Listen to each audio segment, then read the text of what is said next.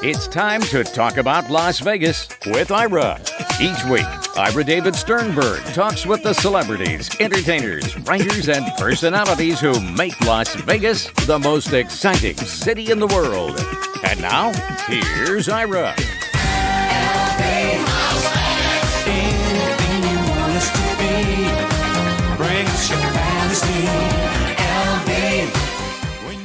While Las Vegas entertainment is in limbo, let's remember a time when a certain show not only defined an era here, but put Las Vegas on the map and introduced the synthesis of entertainment and politics. That time was 60 years ago and was the launch of the Rat Pack, a unique publicity concoction that has lived on way beyond its sell by date. My guest is Richard A. Lertzman. He's author, along with Lon Davis, of Deconstructing the Rat Pack Joey, the Mob, and the Summit, published by Prestige Cinema Books and available at Amazon and all the usual places.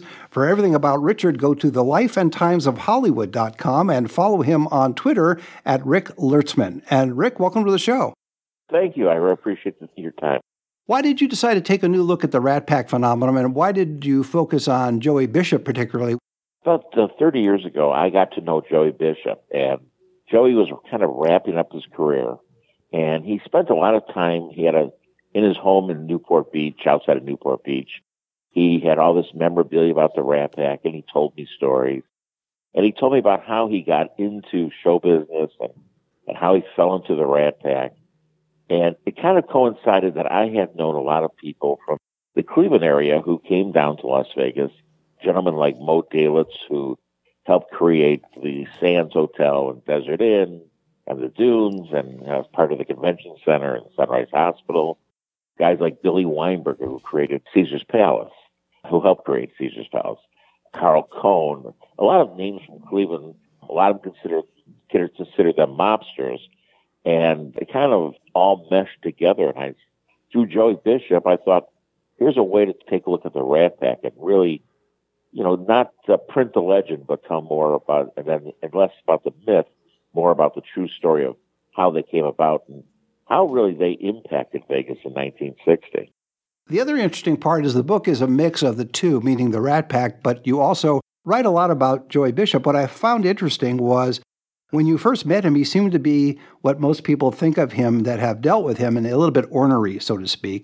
And somehow you were able to win his confidence because you came back many times and had additional conversations with him. How did that first meeting go, and how did you make it to the second meeting? You know, I, I initially I had known a, a gentleman named Sheldon Leonard, who was well known with creating the helping create the Andy Griffith Show and Dick Van Dyke Show, and a lot of the I uh, Dan, he worked in the Danny Thomas Show, and Sheldon Leonard uh, had also created the Joey Bishop Show, which was a sitcom for about four seasons. And uh, I asked Sheldon if I could meet Frank Sinatra, and he said no. Who was a friend? Sheldon had appeared with Frank and Guys and Dolls and was a personal friend of his. Then I asked him, you know, how about Joey Bishop? And he goes, why would you want to meet? And this is in Yiddish. Why would you want to meet this Meshuggah? and so I said, Frank, you know, he was a part of, of television, and and he had given such such service to uh, Frank to uh, Sheldon Leonard. Sheldon just didn't want anything to do with him. But he he opened the door and he introduced me to Joey Bishop, and I went down and visited Joey, who was a bit bitter because at the time I met him, his career had kind of gone downhill. Uh, he was kind of forgotten, but he was he was still he had that Joey Bishop kind of sardonic sense of humor. He he knew uh, uh, great stories from show business, and I would sit and listen to him in his house. He lived in, in an area called the Lido Isle, which which was a uh, out in the marina in uh, Newport Beach, where he had his boat dock called it's called the Son of a Gun. And so I, I sat and listened, and uh, it was it was actually a very fascinating, interesting person to talk to. But how did you manage to convince him to meet with you again and again? Because in the book, you talk about how he wasn't that great of a host initially, but then you continue to go back and over the years get additional material. You know, he, warmed up to me. I listened to his stories, and, and when you when you try to be a good listener and you, you laugh at the right jokes and, and you're receptive, you know, Joey became very friendly to me. He would always call me, and, and I lived in Cleveland at the time, and he would always call me and joke around and call on the phone and tell me stories. And when I got out to Los Angeles, he always said, "Come out and visit with them." So, which I did. I, I came out to his. I went out on his boat one time. Uh, we had, we had lunches out there. Uh, I got to know his wife Sylvia. I got to know his mistress too later on, and uh, he was he, he, he. The more we talked, the more the closer we got, and, and it was uh, quite a few meetings and, and telephone discussions over uh, uh, about 20 years, the last Yeah, that's 20 a- years of his life. That's a long time. When you had those conversations, I don't think you recorded them, but did you take notes afterwards so you wouldn't forget what you discussed? Well, actually, I, I did record them because I always kind of record conversations.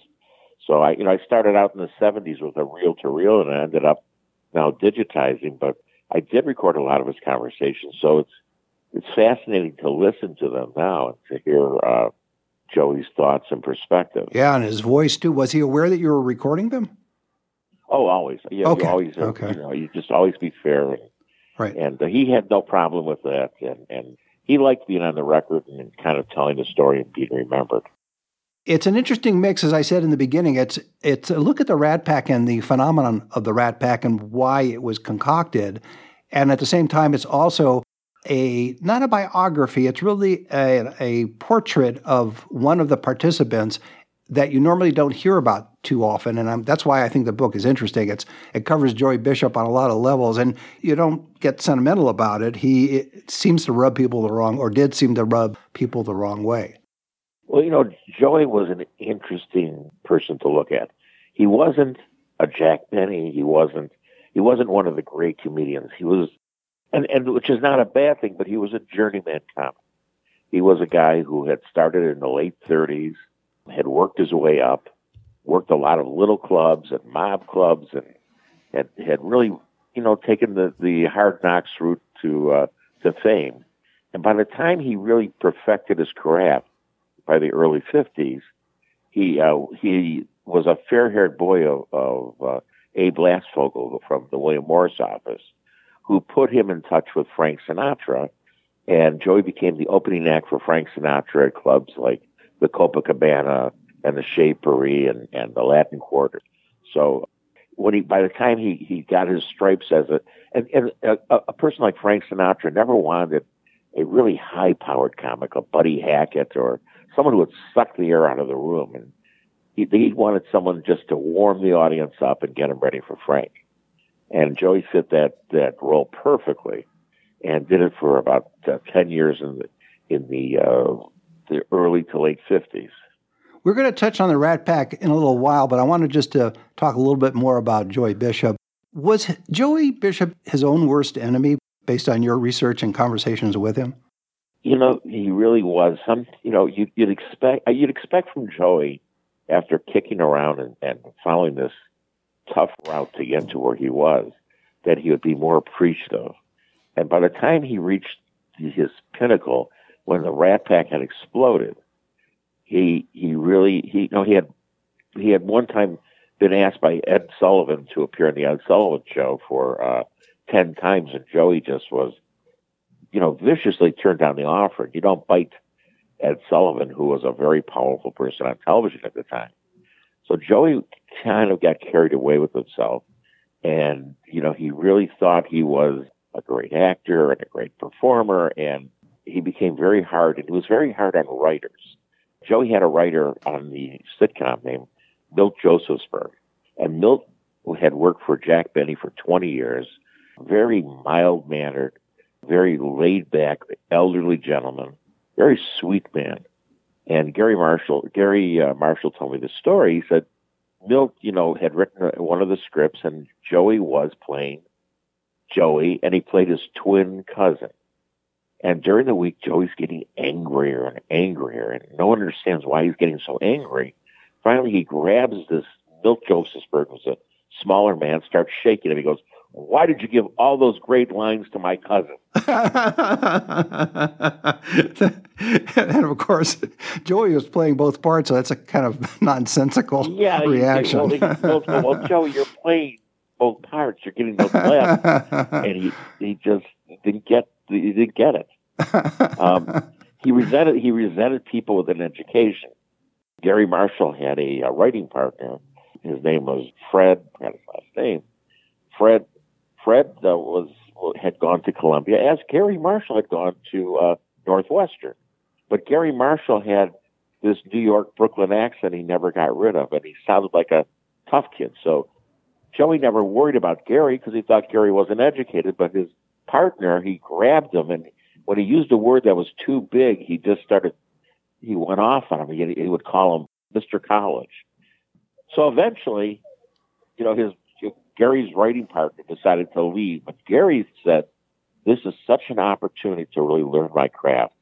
You know, I here here I am at, at, at Sheldon Leonard's uh, writing stable and working with Harry Crane and all these great writers, and I didn't want to miss out on being part of that. I wanted to learn my craft. So Garry eventually, besides being a writer, became a producer for the show, and Joey just went through writer after writer, and these are the best of the best. These are the people who Bill Persky and Sam Denoff who wrote Dick Van Dyke and the Andy Griffith Show. These are these are you know the the, the people who wrote for Sheldon Leonard were considered the best sitcom writers, and Joey just burned every bridge where, where, wherever he went. One of his writers' name was Don Sherman, and Don was a was a journeyman writer. He had written for Joey for years, Don is now very famous because his daughter, Amy Sherman Palladino, has created Mrs. Maisel based on her father's stories. It's and, amazing how uh, it's all tied in, isn't it? It is. And, and you see that reflected in Mrs. Maisel because Mrs. Maisel's a comedian and she's of that era. And I got to meet Don Sherman, who told me some incredible stories about Joey and and not all complimentary. And you know, Joey would appear on the uh, Jack Paar show in the uh, late, in the, which is the Tonight Show in the late 1950s, and he was known for these very quick, witty lines. And everybody thought Joey, here's Joey, like maybe like Fred Allen, a very quick wit, a very erudite person, and it was actually Garry Marshall writing those lines or Don Sherman writing those lines. And we should mention that Joey Fred Allen was a radio was a radio performer. Fred Fred yeah. Allen was such a talented and witty guy, and he he appeared on radio with his wife Portland Hoffa. It's kind of a, a, a contemporary of Jack Benny, and they would have a feud going on. And he was big, but because Fred didn't really transfer to television and didn't do a lot of film work, a lot of people don't remember Fred Allen. Uh, at his time, he was a really great performer. Very erudite. Yes, yes, yes, very. And to be fair or to be balanced, Bishop, although he didn't seem to be liked by a lot of his contemporaries, he did have some close lifelong friends. Well, he did maintain a lot of friends. He had actually great business help. He had Johnny Carson's ex-attorney, Ed Hookstratten, who helped him in great investments. He had a, he he had a, a, a big group of friends like Jan Murray and Carl Reiner and a lot of contemporaries from that era, and he was part of this clique in Los Angeles of uh, a lot of East Coast comics, a lot of Jewish East Coast comics who had moved to the West Coast.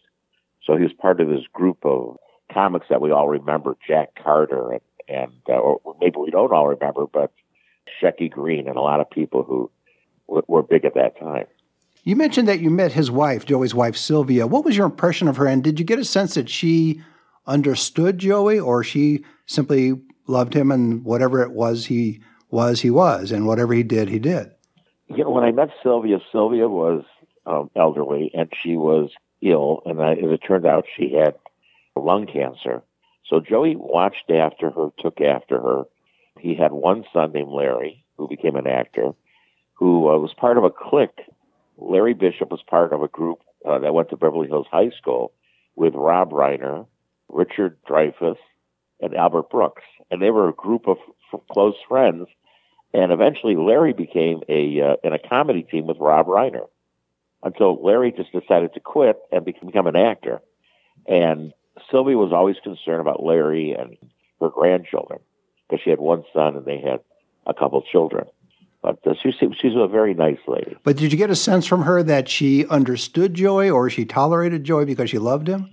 I say what she she tolerated Joey because Joey was kind of kind of an old school husband, and she she would she catered to him. She went into the kitchen and would cook for him and take care of him. And it was kind of an old school, you know, like like I was aware of an old school Jewish marriage. Let's take a break. My guest, Richard A. Lertzman, is author, along with Lon Davis, of Deconstructing the Rat Pack Joey, the Mob, and the Summit, published by Prestige Cinema Books and available at Amazon and all the usual places. For everything about Richard, go to the life and times of Hollywood.com and you can follow him on Twitter at Rick Lertzman. We'll be right back. We'll be back with more Talk About Las Vegas with Ira in just a moment. You think you know Vegas, but how much do you really know about this neon city? See the dark side of the bright lights at the Mob Museum, where you can explore how a tough little town transformed into a gaming metropolis with a little help from organized crime. You won't find these stories of lawbreakers and law enforcement, mob bosses, and prosecutors anywhere else. The Mob Museum in downtown Las Vegas. More information at themobmuseum.org. Now let's get back to Talk About Las Vegas with Ira. Welcome back. I'm talking with Richard A. Lertzman. He's author, along with Lon Davis, of Deconstructing the Rat Pack Joey, the Mob, and the Summit, published by Prestige Cinema Books and available at Amazon and all the usual places. For everything about Richard, go to the life and times of Hollywood.com and you can follow him on Twitter at Rick Lertzman. And Rick, we were talking in the beginning about Joey Bishop and then him being part of the larger picture, which is the Rat Pack, which is also the main focus of your book. The Rat Pack was fascinating because you go into a lot of detail of how it was constructed and put together as a publicity stunt initially, and yet it has survived all these decades. Oh, it, you know, the, the creation of it was really, to me, very fascinating because a lot of people I had met and interviewed who were in the underworld my family was in in a business, not in the underworld, but connected to it were a lot of people who I had met who came out to Las Vegas to create the uh, the casinos out here, out in Las Vegas. So I had known Moe Dalitz, and I had interviewed him. I recorded interviews with Moe. Uh, a gentleman named Maxie Diamond, who helped William Presser and uh, his son Jackie Presser with the Teamsters and the fund out. So they had brought a lot of money out. Carl Cohen, who was a cousin who became the president of the Sands uh, during that whole period. So I, I, as, as they had told me stories that they decided in the in the late 1950s, the Danny Thomas show had come out to the Sands Hotel to shoot their opening season in 1958, and it was a huge success. And it was a big success for the Sands and for Las Vegas because Danny came out and kind of showed the sights of Las Vegas. So one of the one of the really bright PR men at the Sands Hotel, who had worked for Frank Sinatra uh, and his group early on in, in his career, decided to uh, to really make more of a tie-in to to uh, films and television. At that point, Las Vegas was more of a, a uh, destination site from Los, Los Angeles than from everywhere else in the world. So they came up with an idea really to put it on the map to use their star entertainer. And that was Frank Sinatra, who owned 9% of the Sands Hotel. And Frank was receptive to all ideas, and Frank loved the idea. And at the time, Frank was working with Dean Martin in a film called Some Came Running. And uh, he thought he would, he always wanted to appear with Dean. He had also been really close friends with Sammy Davis Jr., who had done a lot of work with the Will Mastin Trio and, and himself in Las Vegas. And he thought that would be great. And Frank used to go down to the lounge at the at the Sahara and at other places and saw this great talent named Louis Prima and his wife Keely Smith. And also a guy named Sam Butera was part of that group. And they were freewheeling and funny and on stage they would joke around and laugh and have it. It was like a ball. And Frank loved that concept. So he decided, and he told the idea to the PR guy who said, let's put them all together. And so he added that, and then he added Joey Bishop, who was his opening act. And Joey kind of was like the Keely Smith of this group, where he, he was very stone faced and a straight man. And then Peter Lawford, who was a a friend at one time of Frank Sinatra's in the early 50s, when they both worked at MGM, they had gotten in a fight about his wife, Ava Gardner. But years later, when Peter Lawford married Patricia Kennedy, Frank was fascinated that here was Peter Lawford, who was close to the possible future president of the United States, John Kennedy. So Peter came to him with a script called Ocean's Eleven, which he had been trying to sell. And that script Frank took to uh, Warner Brothers and say, and Jack Warner thought it was a great script and said, let's film it. And Frank said, let's film it on location, Las Vegas, because it was a Vegas heist film. And he told this to the PR director who said, this is great. So with the backing of Moe Dalitz and with other friends such as Frank Costello and Meyer Lansky, they decided to really put the money into that and put the money into bringing in, adding in Dean Martin and Sammy Davis, and then Peter Lawford was given a part of it, uh, and then Joey Bishop was added. And so they decided to call it the Summit. And for 28 days in February of 1960, they did two shows a night at the Sands. And the Sands, I think in those days had like 300 rooms.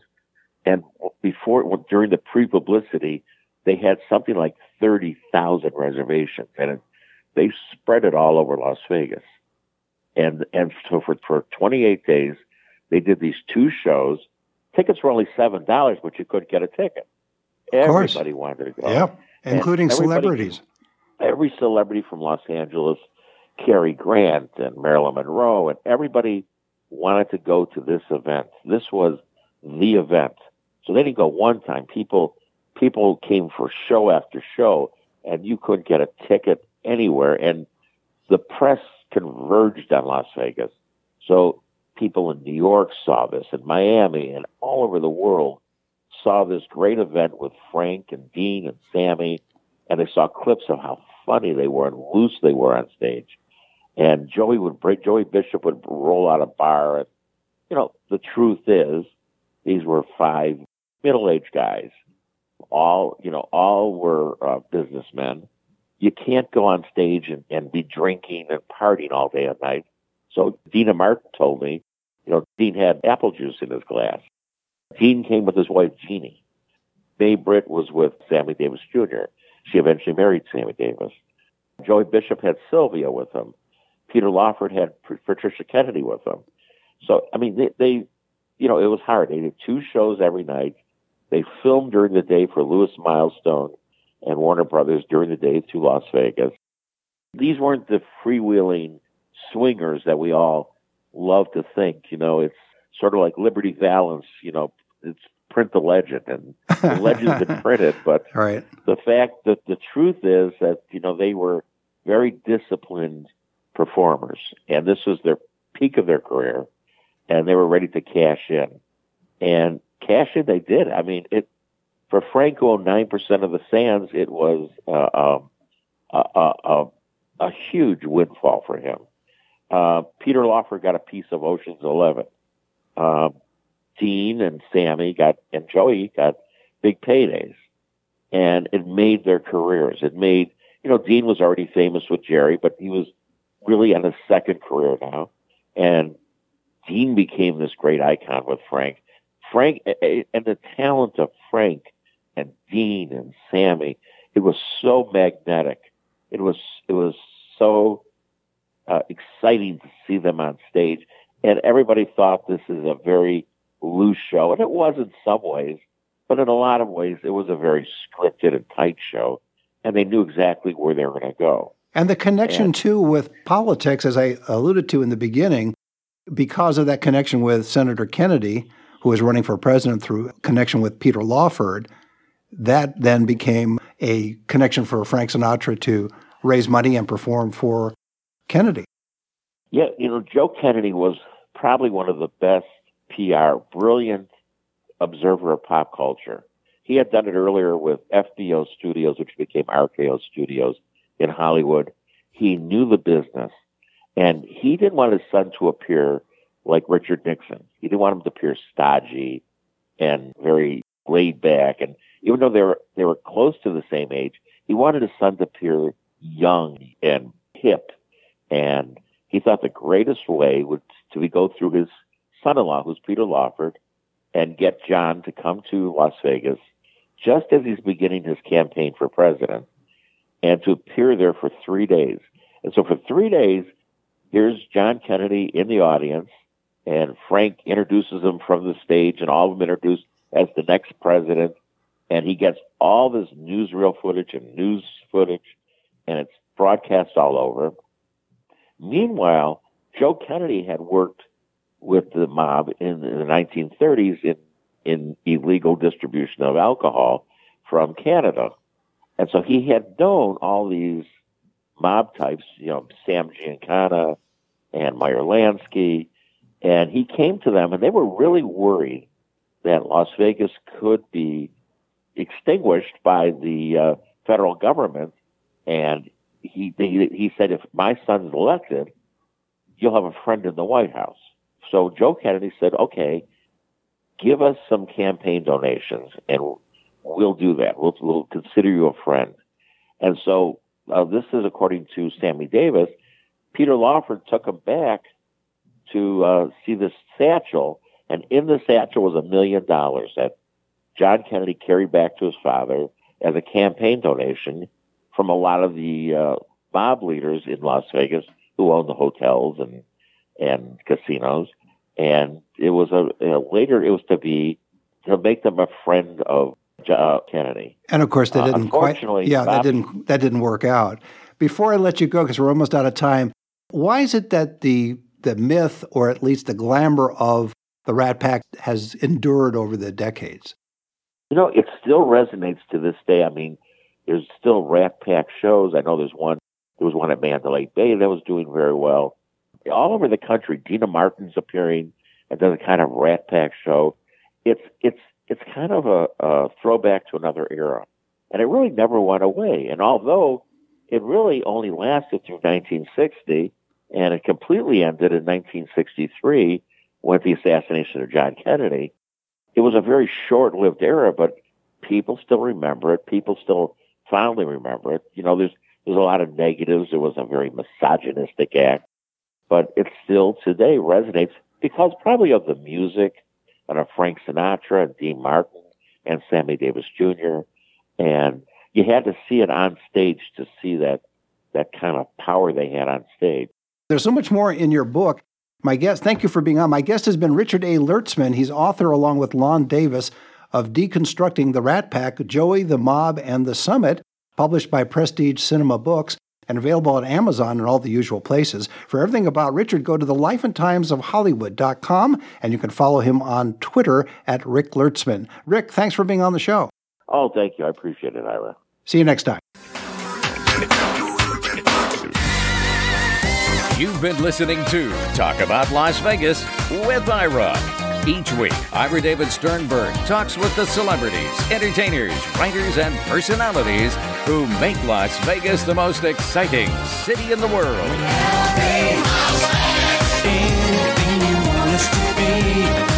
Bring us your fantasy.